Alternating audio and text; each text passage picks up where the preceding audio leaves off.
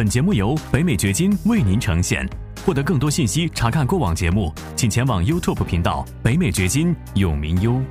今天的大新闻：硅谷银行 Silicon Valley Bank 倒闭了。现在 FDIC 说已经把它给接管了，而且呢，下星期一是储户可以去取钱的。这个问题我们一会儿还会提到。你也许没有听说过这家银行，但其实呢，它不算小，它在加州。它在马里兰州都是有分支的，它实际上是美国的第十五大银行。你知道美国有数以千计的银行，排在第十五位，还是属于不小的银行，起码属于一个中等规模的银行了。它的资产有两千一百二十亿美元，这实际上是美国二零零八年以来最大的银行倒闭事件，是美国历史上倒闭的第二大银行。欢迎来到黄永明先生的北美掘金秀。无论你是哪种角色，生意人、职场人、学生、父亲或是妈妈，你希望获得更高的收入，建立自己的财富，获得财务、时间和地理自由。为什么？因为你想要照顾好自己，照顾好你的家庭，照顾好你的员工。你想要有更多的机会旅行，更多的时间陪伴身边人。如何做到？这是一个价值百万美元的问题。北美掘金秀就要告诉你这个问题的答案。刚才说它已经被 FDIC 接管了，周一的话，储户据说是可以去取钱的，但是现在不知道的是，储户究竟能够取出来多少钱？FDIC 呢是提供保险的一个联邦机构，那它的保险的上限是每个储户每个账户二十五万美元。如果你在这家银行存款超过二十五万美元，现在还不确定你是不是能够取出来。很多人说，你现在要假定你的钱已经拿不到了，那有多少人存款是超过二十五万美元呢？从公开的信息来看，这个比例实际上非常高，在 SVB 就是硅谷银行，有百分之九十七的存款是超过二十五万美元的，非常大的比例。这家银行呢，它的业务主要是面向。科技公司、初创公司，尤其是生命科学公司，去发放贷款的银行，其实，在过去四十年的时间里面，它可以说是这些给初创公司放贷的中流砥柱。现在突然一下子就倒闭了。当然，其实前面也有一些迹象了，比如说，在这家公司、这家银行宣布宣布倒闭之前几天。据说他们的高管在大量的出售自家的股票，后来他的股票就一天暴跌百分之五十、百分之六十了。现在的一个可能最多的大家存在的一个疑问，就是不知道这个事情是否会有更多的连锁的反应，是不是存在系统性的风险？因为媒体上就把它说成是二零零八年以来最大的。银行倒闭，那跟二零零八年一扯上关系，很多人的 PTSD 就来了，就觉得哎，那二零零八年是不是会重演呢？我认为说它肯定是会带来更多的连锁反应的，但是不一定存在系统性的风险，因为它发生的原因跟二零零八年金融危机当中银行出现问题发生的这个机制是不一样的。我所说的连锁反应指的是什么？它现在已经影响到上千家的初创企业，很可能接下来几周时间里面，这些企业会发不出来工资，因为这些企业的钱存在这家银行。这也直接就会影响到数以万计的打工者。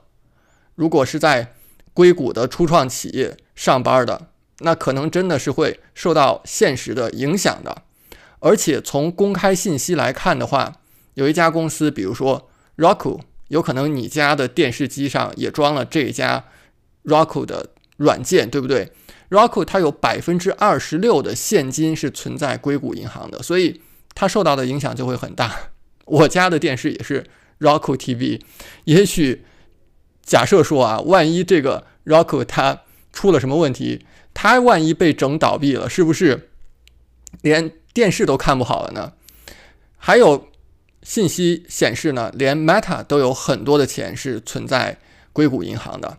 那现在也会有很多的人想要收购这家银行，比如说马斯克就在推特上面发发推表示对收购这家银行保持开放的态度。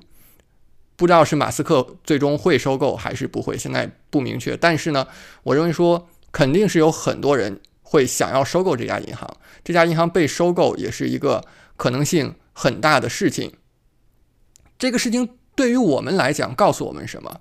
我直接想到的就是，你看，对于房地产投资者来讲，我以前讲过一个观点，那就是你在选择你的投资房的市场的时候。不要依赖于单一的行业，比方说依赖于科技公司哦，科技公司扎堆儿都到这个地方去设置他们的办公室，有很多很多的员工在这个地方。好，我就把房子买在这个地方，然后我把房子租给他们。你看现在出现这样一个问题，可能这一个区域有很多的租客都面临没有收入的情况，所以对于房地产投资者，你买投资房。应该买在什么地方？应该买在经济比较多元的地方，就是有多个不同的行业、不同的产业。一个行业、一个产业出了问题，它对你的影响是不是一个判了死刑的这么一个关系？那这件事情呢？我想，如果我们进一步的去思考，更深一点去思考的话。它涉及到一个问题，就是如何看待投资理财当中的风险的问题。因为前面说了，这个银行它突然倒闭的事情，很多人会觉得啊，连银行都都不安全，对不对？你看，人们有两有两种打架的想法，一种想法是加密货币是不安全的，我应该把钱放在银行；另外一种想法是银行是不干不安全的，我应该把。把钱放在加密货币，那你究竟应该选择哪个？好像这个世界充满了风险，很多人的眼中全是风险，尤其是之前经历过一些事情的人，他更容易看到的全是风险，因为他有 PTSD。有些人呢是被风险给吓住，甚至开始怀疑投资本身，认为投资本身是不是值得做啊？你天天在这儿讲如何投资，如何理财。你是不是把风险给到了那些人呢？我听过这样一句话：你问企业家或者投资者对风险怎么看，就像问一个活人对氧气怎么看。这话什么意思啊？就是你在生活当中，你其实就是生活在风险当中的，你要接受这一点，然后继续去做。那具体到我们说的这个硅谷银行倒闭这件事儿，它告诉我们什么？我们接下来应该怎么做？我们怎么做能够降低自己生活当中的风险？风险是一定存在的，我们怎么样去控制这些风险呢？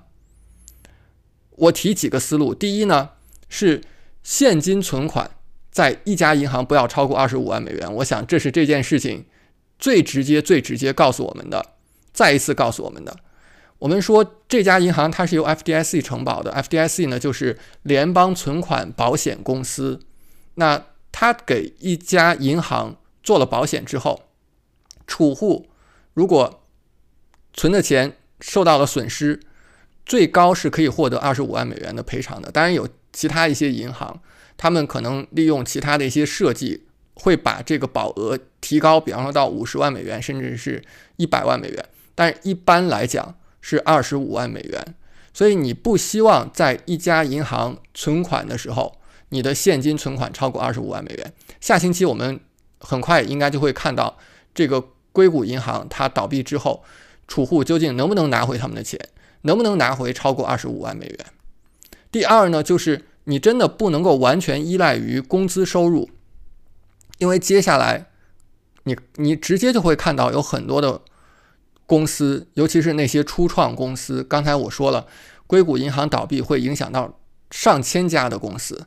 那上千家的公司当中，可能有很多在未来三十天会发不下工资。那他们的员工，相当一部分人，我相信生活会立即陷入到困境，因为很多人他的生活就是 paycheck to paycheck，就是你知道美国这边每两个星期发一次工资，好，我就得等着下一次发工资，我的日子才能够继续过下去。否则的话，我的房贷怎么还？信用卡债怎么还？车贷怎么还？房产税怎么交？保险的保费怎么付？一堆的问题，马上生活就出现问题，财务就出现问题。这个叫做 living paycheck to paycheck，就是你要一张支票，你的工资支票，然后接下来另一张必须是衔接着的，一旦断了，你的生活就进入了困境。所以，这是我在我的频道一直在讲的。你不能够完全依赖于自己的工资收入，这是极其不安全的。不是说你自己工作干得好就没事儿了。银行好像跟你没什么没什么关系的一家银行，它直接倒闭了，可能直接就影响到你的生活，是不是？所以呢，订阅我的频道，在这里呢，我有上千期的影片教你怎么样能够给自己创造更多的收入来源，让你不再为收入而担心。那第三呢，就是你确实要建立多种现金来源。现金来源，我指的并不完全是说你存在银行里面随时可以取出来的现金，你可以利用其他的一些方式来获得流动性。当你需要现金的时候，你可以从其他的一些渠道拿到现金，比如说寿险的现金价值，特定类型的寿险是可以借出来使用的。起码按照一定比例，不是百分之百，但是能够有一个比较高的比例借出来使用。比方说，如果你是自己经营生意的人，你可能设置自己的 Solo for One K，Solo for One K 的话是可以让你把里面的钱借出来百分之五十，或者是最高五万美元，两者取其低。那当你遇到像这样的黑天鹅事件的时候，你是不是可以把里面的钱？临时借出来供自己使用呢？它允许你最多借五年，其实是自己借自己的钱了。那还有，比方说银行授信，你把你自己的房子的净值，净值就是你房屋的价值除去你的房贷、你的贷款之外，剩下的那部分现金价值，拿来做一个银行授信，我们讲叫 Home Equity Line of Credit（HELOC），简称 HELOC。那么这个 HELOC 就像一张大额的信用卡，你不用的时候你是没有任何债务的，但是当你需要钱的时候，你可以立即把这个钱给借出来。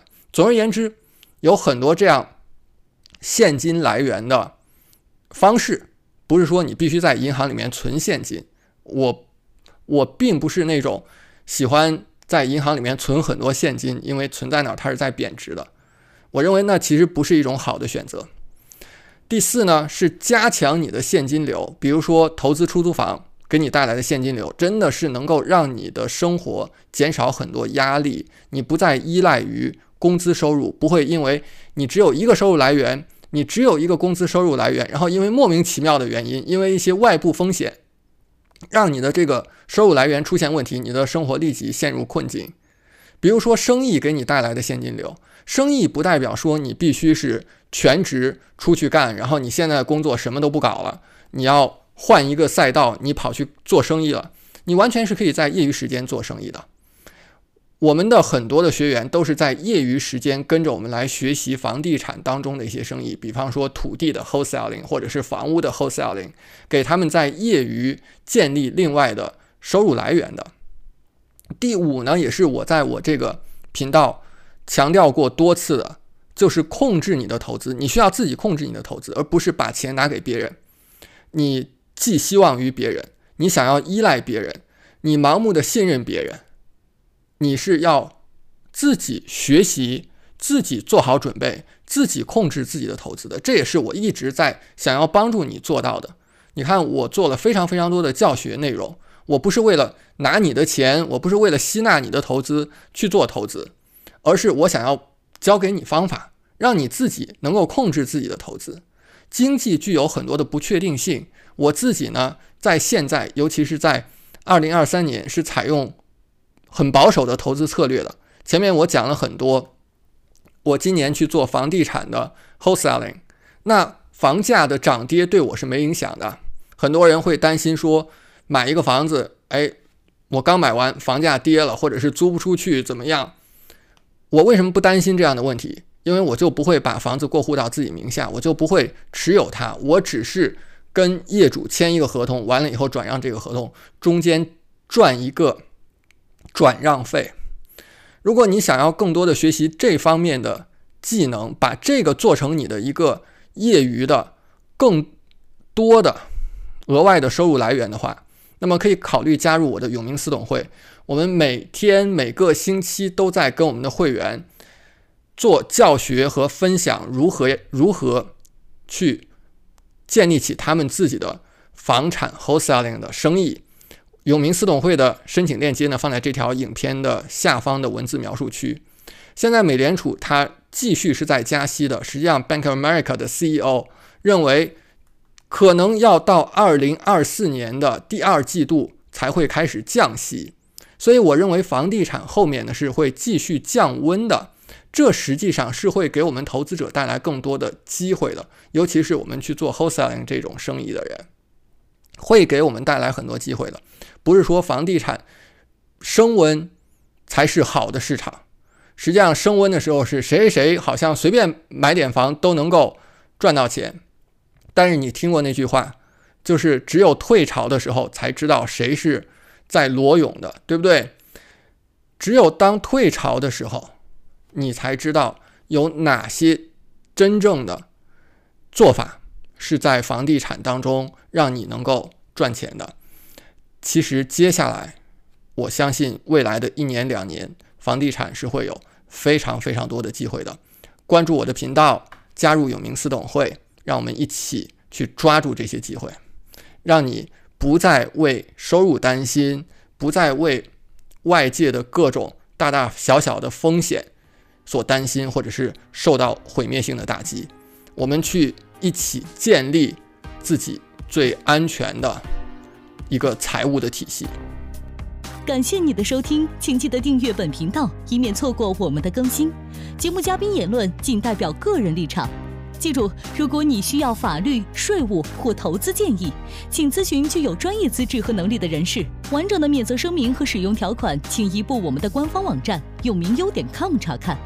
如果你想要获得更多有价值的信息，也欢迎前往我们的 YouTube 频道北美掘金有名优。在那里，你可以看到本节目的视频版以及更多新鲜内容。